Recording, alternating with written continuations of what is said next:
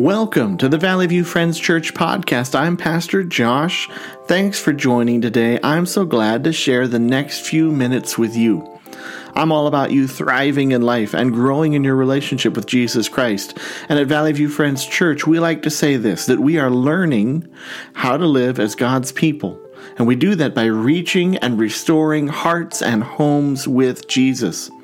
Well, today we are continuing in. We've got about a month left in our series on the Sermon on the Mount.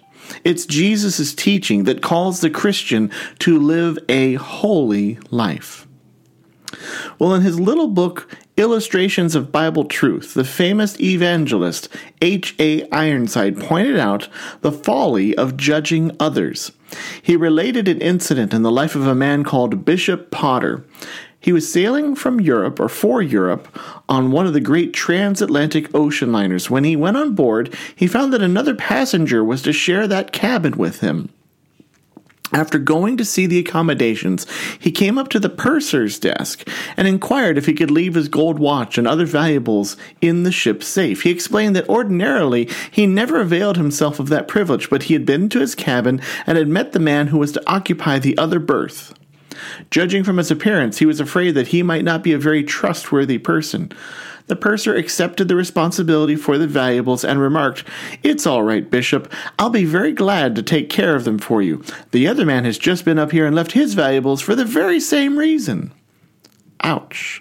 I guess we don't always know what to think of others because you have no idea what they might think of you. Well, today's passage is about judging, and Jesus uses all kinds of strange words and pictures to talk about judging. I mean, you reread about logs and pigs and doors and dogs in this passage, and it's a strange series of images. But Jesus gives through those images an important teaching on how to treat people around you. Do not judge others and treat others the way you would want them to be treated. That's how he begins and ends that teaching on uh, how to treat others. So, our scripture reading today begins with a very specific action towards others, judging, or for that matter, the warning is to not judge others.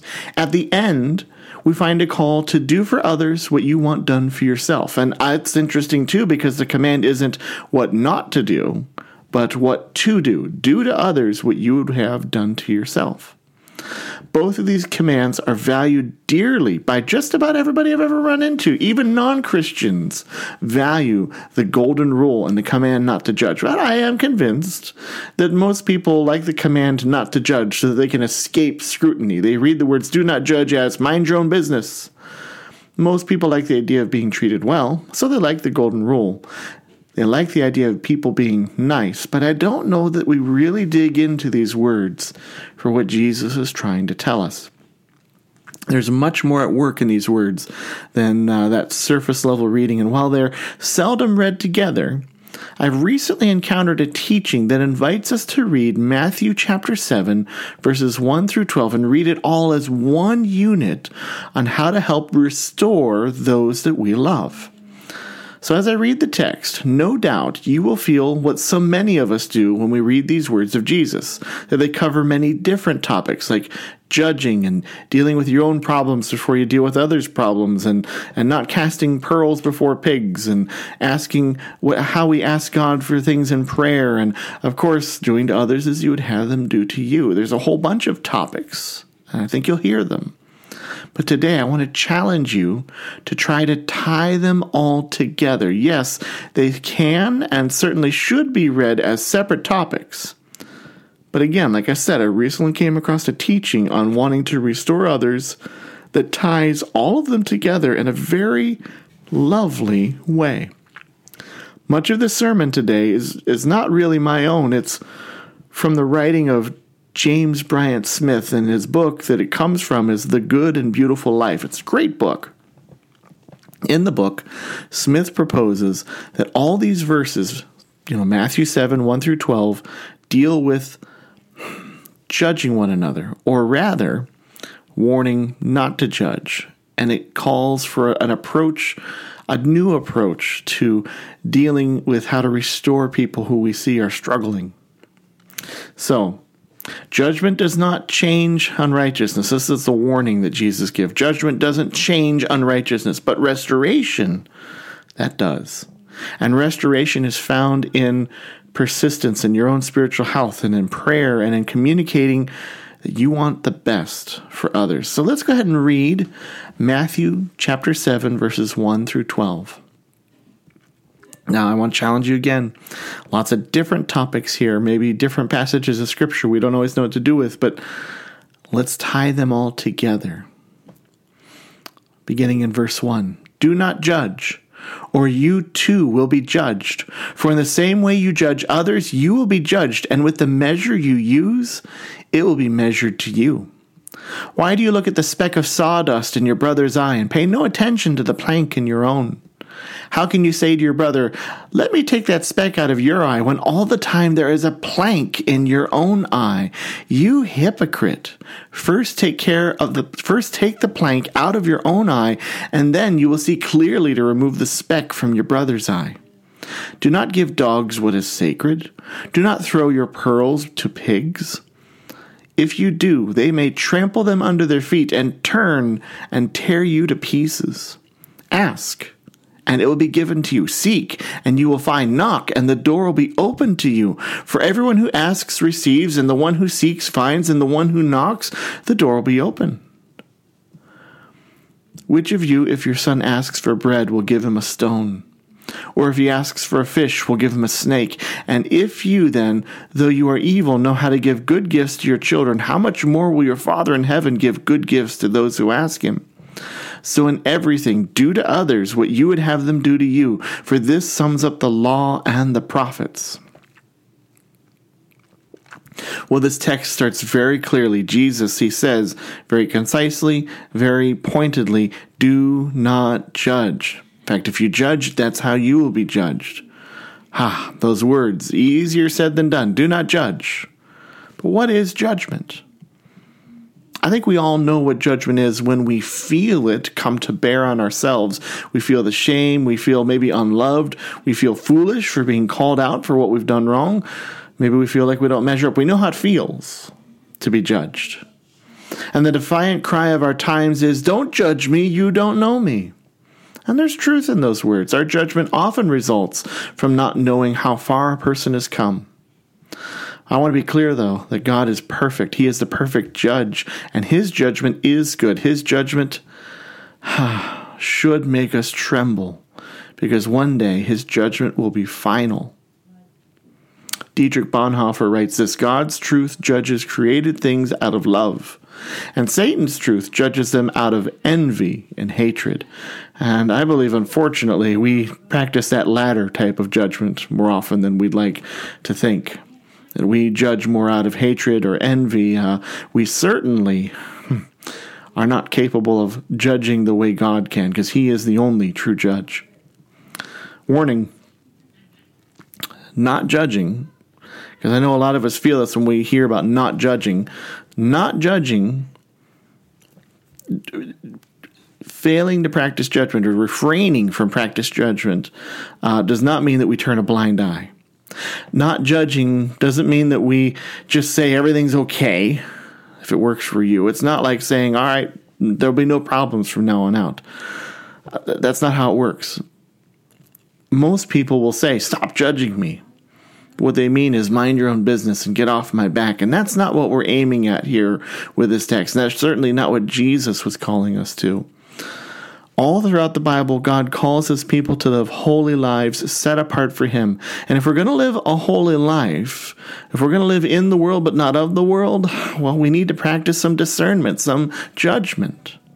Romans 12, 2 tells us this Do not conform to the pattern of this world but be transformed by the renewing of your mind. Then you'll be able to test and approve what God's will is, his good, pleasing, and perfect will. That text right there tells us that, okay, if we're not going to conform to the pattern of this world, we need to discern the pattern of this world. And if we discern, then we'll be transformed, and that transforming will be able to, will empower us to be able to discern even more, to test and approve. You and I need to see the world. We need to evaluate and we need to discern if we are really living differently. So, what's the difference between judging and evaluating? especially when we look at others. What's the difference between judging our neighbor and holding them accountable our, for their actions? And there is a difference.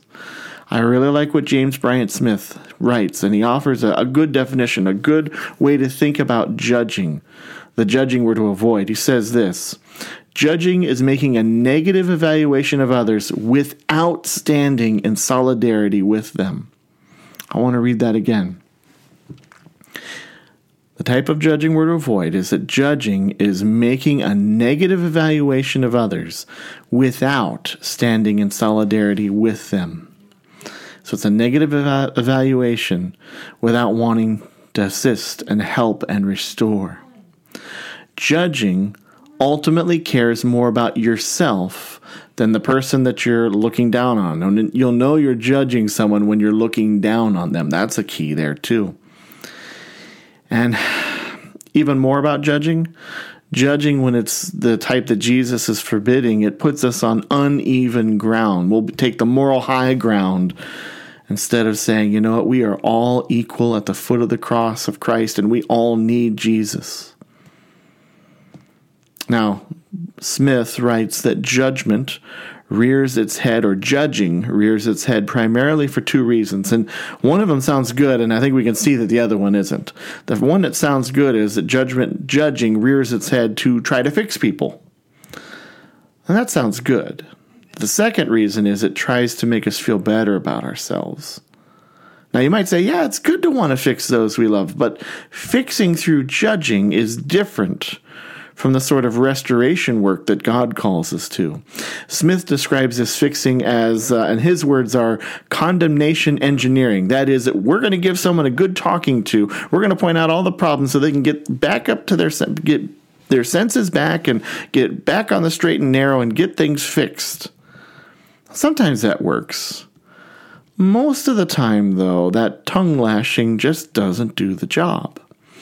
Smith writes that this sinful judging by verbal confrontation often does not work because, well, it seldom flows from a heart of love, or at least it may be you're concerned, but it's not done in a loving way. Judgment, too, like this, is often a shortcut because restoration can only occur in me when I realize my faults and my shortcomings and I repent of them, I have to come to the point where I embrace them and I understand them and I realize them and I own the problem so that I can hand it over to God. And sometimes it works to tell someone their faults, but more often, it's better to come alongside a person and help them as they recognize their own faults on their own. Yes, we need to be truthful, but if we try to shortcut, and we don't let someone own their issue, it's hard to surrender it then. Outright confrontation. I know this is true of me. An outright confrontation can cause a person to dig deep in and deny their faults even more. Oh, who are you to tell me I've got a problem? We just say, ah. ah. So be careful. Judgment is sometimes a shortcut because we want people to be healthy, but we want to do the work of identifying their sins for them. Another reason judging that Jesus is warning against doesn't work is that judging deconstructs a person's life without wanting to reconstruct it. We lob a grenade in, ha, see all the problems, and then we walk away. They'll fix themselves once they realize how bad they're off. We can't just deconstruct. That doesn't work. You've got to restore. You got to reconstruct. Uh, the fourth reason that judging doesn't really work is that our judgment itself may be wrong. There are times when we look at someone and we see their flaws and we might see the problems, but as we look at them, we also fail to see their obedience and their heart for how far they've come. And maybe that obedience in the heart is actually wanting to please God, but we don't see it. We just see the problem. You never know how far someone has come.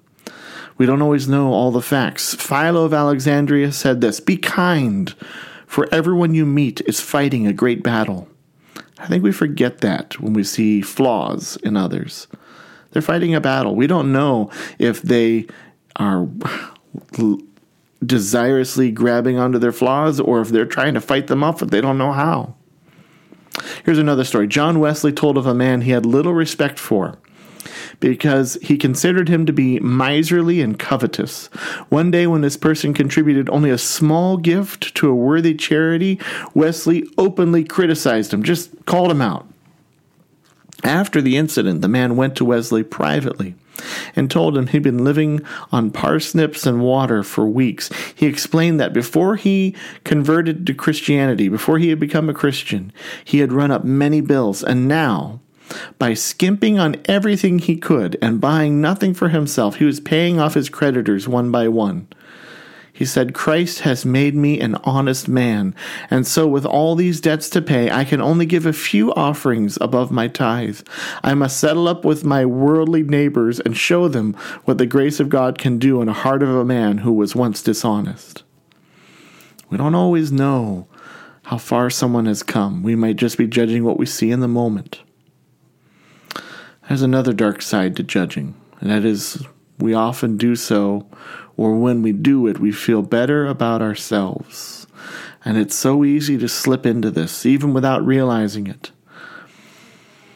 I find one of the easiest indications when we're slipping into judging and we're starting to feel better about ourselves is when our language begins to get filled with words like us and them, me and those people over there. When we create sides, and th- these sides might be very real, we run the risk of putting ourselves on a pedestal, and those people down there we put low in the bad lands. Be careful of creating sides where we shouldn't. One of the sneakiest ways judging creeps in is through gossip. James Bryan Smith writes this gossip allows us to escape into a world where we are superior to those we are gossiping about. John Wesley challenged his listeners to avoid gossip in this way says, not to mention the fault of anyone behind their back, and to stop short those that do. That's quite a challenge. So Jesus commands us not to judge.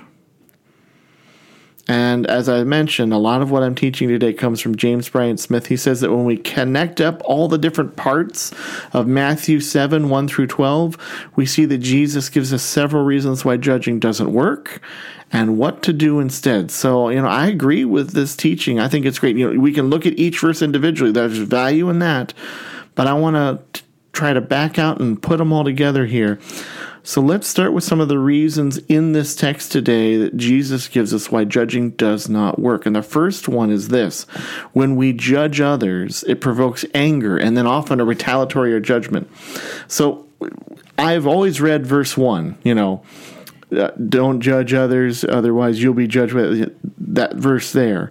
Um, it says, Do not judge, or you too will be judged. I've always read that verse as though it's saying, you know, if I judge others, God will judge me. That's not how it works because Christ is the judge. He is always the judge. I, I can't avoid that He is the judge and He will judge my life. John 5 22 through 23 says this Moreover, the Father judges no one, but has entrusted all judgment to the Son, that all may honor the Son just as they honor the Father. Whoever does not honor the Son does not honor the Father who sent him. The judgment of Jesus is inescapable. The difference when you stand before that judgment is if you call Jesus your Lord and Savior, if you believe in what he did on the cross, if it was for if you believe that what he did was for you and that the shedding of his blood was for the forgiveness of your sins. That makes the difference at the judgment. So, if we can't avoid that, what are we what is Jesus warning against us? So, what judgment is brought upon us when we judge others? Maybe that's a better way to put it. And Smith proposes that when we judge others, we provoke them, we anger them, and so we close a door of opportunity to help restore them. I mean, I'm sure you've had conversations with people, or someone's had a conversation with you, and the response is, Oh, you think I'm so bad? Well, you're no perfect angel yourself. Who are you to tell me how to live? When others judge me or when I judge others, that's the knee jerk reaction. And in that moment, our judging closes the person off from an opportunity of hearing the truth and being healed by the truth. So be careful This is why Jesus warns against judging. You can provoke anger. You can provoke judgment back onto yourself from the person you're reaching out to. Second warning he gives us is that judging obscures our vision, preventing us from being able to help others. I've always read the passage about needing to fix myself, uh, the, you know, the speck in the other's eye and the plank in my own. I've always read that and said, okay, I got to fix myself before I try to fix others. And I believe that's true. We do need to work on ourselves before we help others. Spiritual health, it starts with me. But judging becomes a log that makes us absurd and unable to help others. You know, Jesus uses the word to describe that situation at, with hypocrite, okay? And we just know this. Nothing discredits the truth. Nothing nothing discredits your ability to speak into someone's life like hypocrisy. So be careful. Any sin can become a log. We we know this to be true. And certainly judging can become a log. In fact, I think judging others, the, the practice of judging others, really becomes like having a redwood tree stuck in your eye. So, so far we've touched on verses 1 through 5. You got two warnings there. First one, as I said, judging can provoke anger and then a retaliatory judgment from the person you're confronting. And secondly, judging can obscure a vision because it becomes a log in our eye. But then thirdly, judging, it does not nourish a soul the way it needs for restoration. So our text has this strange couple of verses here that are really hard to handle that talk about uh, giving dogs what is sacred and casting your pearls before pigs and uh, it's hard to understand those verses. Now, John Stott proposes that in very rare instances, there will be people who have hardened their hearts so much to the gospel that continuing to present the good news to them is only giving them an opportunity to tread on the name of Jesus. And, for, you know, I, I think we need to be a little bit aware of that. I, we should always be ready to share the gospel. Um, but I'm not sure we should be giving people an opportunity to just defame or or to uh, demean the name of Jesus. But I really like James Bryan Smith's take on uh, especially the pigs and the pearls. He he makes a real simple observation: pigs cannot eat pearls. Pearls are indigestible. You and I, we can present truth if we're not careful, if we're if we are cruel about it, if we are unloving, if we are judging, we can present the truth in an inedible way. And that's no good. I cannot digest being judged or condemned. I mean, that's just me. I know if someone is condescending to me, I'm going to reject what they have to say. If they're kind to me, if they care about me, I want to hear what they have to say. So there's a big difference between being condescending and being compassionate. And we, when we are condescending, we're making the truth inedible. And when we are compassionate, we are making it something that can be taken in. So do not give what is holy to dogs and don't throw pearls to pigs. I, I really think that this has to do more with my attitude and my approach than the person I want to help.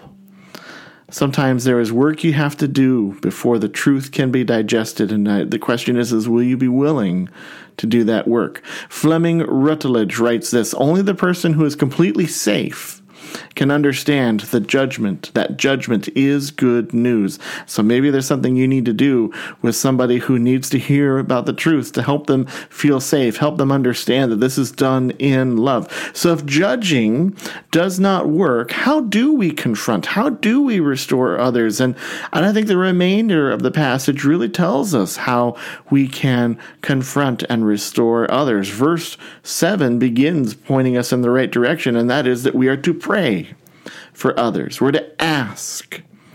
Your first step when you are concerned about someone should always be to pray for them.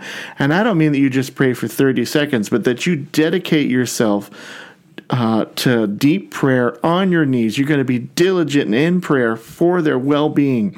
If you're worried about your children, if you're worried about your spouse, a boyfriend, a girlfriend, your coworker, your neighbor, if it's someone you love, pray for them a lot get in the trenches and do the work of prayer. This is essential, so start praying for them right away. Now, when you start praying for them, you'll be tempted to start praying about their problem. Be careful of that. Your prayer might start sounding like, Lord, please fix this. Lord, they would be so much better if this was not a part of their lives anymore. Lord, why can't they see their problem? Lord, wake them up. Lord, snap them out of it. Lord, can't they see how much this is bothering me? And yeah, we need to pray about the problem at some point, but you need to pray for them. And that is different from praying about the problem. You need to pray for the person. You need to pray for their well being. You need to pray for their relationship with God. And when you do that, you will shift from being frustrated to concerned about their well being. Your prayer, when you pray this way, you allow the Holy Spirit to correct your estimation of the situation. And so you, you will let the Holy Spirit guide you in your prayers, and it, you may get a whole different perspective on what the problem really is. James Bryan Smith indicates that you will often shift from praying about a behavior that you think is a problem to praying for God to heal a wound in that person's life that led to the behavior. Prayer Prayer is so important. Prayer is so essential. Prayer invites God into the situation. Prayer fills us with compassion instead of criticism. And prayer opens us up to the wisdom of God instead of just relying on what we think might be good. So we need to prayer. That's found in the first uh, word uh, that Jesus gives us in verse 7 ask. But there's a progression of terms in that command to pray. And, and, and you can read from the other two that we are to persist because the word ask points us to prayer, but Jesus says ask, seek, and knock. And that progression is a progression of intensity. Asking is one thing, you know, praying. But seeking till you find, knocking till the door is opened describes persistence. And so we are to be persistent in prayer and we are to be persistent in communicating that, you know, I am standing with you. The person you're concerned about, you're standing with them and you want the best for them. You can't just say that once and that hope they'll get it. Often when you confront people that are have a problem in their life that don't know Jesus, either it's with the gospel that you're you're sharing or there's a problem that they need to change, they don't want to hear it their knee jerk reaction uh, is the knee jerk reaction of the sin nature is shame. And when we feel shame, we want to run and hide. And so often when we talk to a person, their, their reaction is, I don't want to hear what you have to say. You don't know me. It'll take time for someone to realize that you are for them and that you stand alongside them and that you want the best for them. So you need to be persistent. You need to ask, seek God in prayer, and then seek and knock. Be persistent in that prayer. Be persistent in talking to the person you're concerned about that you are for them. The way of the world is to take the moral high ground and lord over others with it. But the way of the Christian is to say we all stand at the same level. None of us are better than others. We all need Jesus. We all stand at the foot of the cross. At the end of his teaching, Jesus talks about parents who are flawed. He even uses the word evil. If you who are evil know how to give good things to your children, how much more will a good God give to us? The picture is that God has good in store for you and me. And then Jesus links that to the golden rule. says, So, in everything, do to others what you would have them do to you. This is a great guiding, guiding principle in leading others through correction and to Jesus. Mother Teresa says this if you judge people, you have no time to love them. So don't judge. Instead, do to others what you would have them do to you. None of us like our flaw, like having our flaws confronted. I mean, we have to. We can't just be allowed to live in, in our sin. But there's a world of difference between being a person who just goes around saying, ah, you're wrong, you're screwed up, get your life in order, and a person who says, I'm for you, I want the best for you, which is a life in Jesus. I'm going to walk alongside of you and cheer you on as you wrestle. And I guess maybe the word would be as you wrestle with the speck in your eye. So if you have someone in your life that you're wrestling with, resolve today to work on yourself first to root out a spirit of judgment, and then pray for them deeply and diligently. Seek the Spirit's leading in wisdom. Persist, persist, persist, and then persist some more. Resist the urge to do a drive by judging, lobbing grenades at the problem, affirm talking to. Yeah, we need to say what is true, but communicate over and over that you stand with them and equal at the foot of the cross. And when you do those things, doors will be open to you opportunities will be granted to share the gospel. Let's pray. Lord, you've commanded us not to judge. And so, Lord, I pray for fathers who are listening, mothers, sons, daughters. You know all the relationships that are represented to those who are listening right now. And out of love and concern, we often fall into judgment. Instead, fill us with fervent compassion Drive us to our knees in prayer. Help us to fixate on souls instead of sins, because it's the souls we want to see in heaven. Help us to proclaim boldly the love of Jesus for all of us, for we all need the grace of Christ found at the foot of the cross. I pray this in Jesus' name. Amen. Go with Jesus.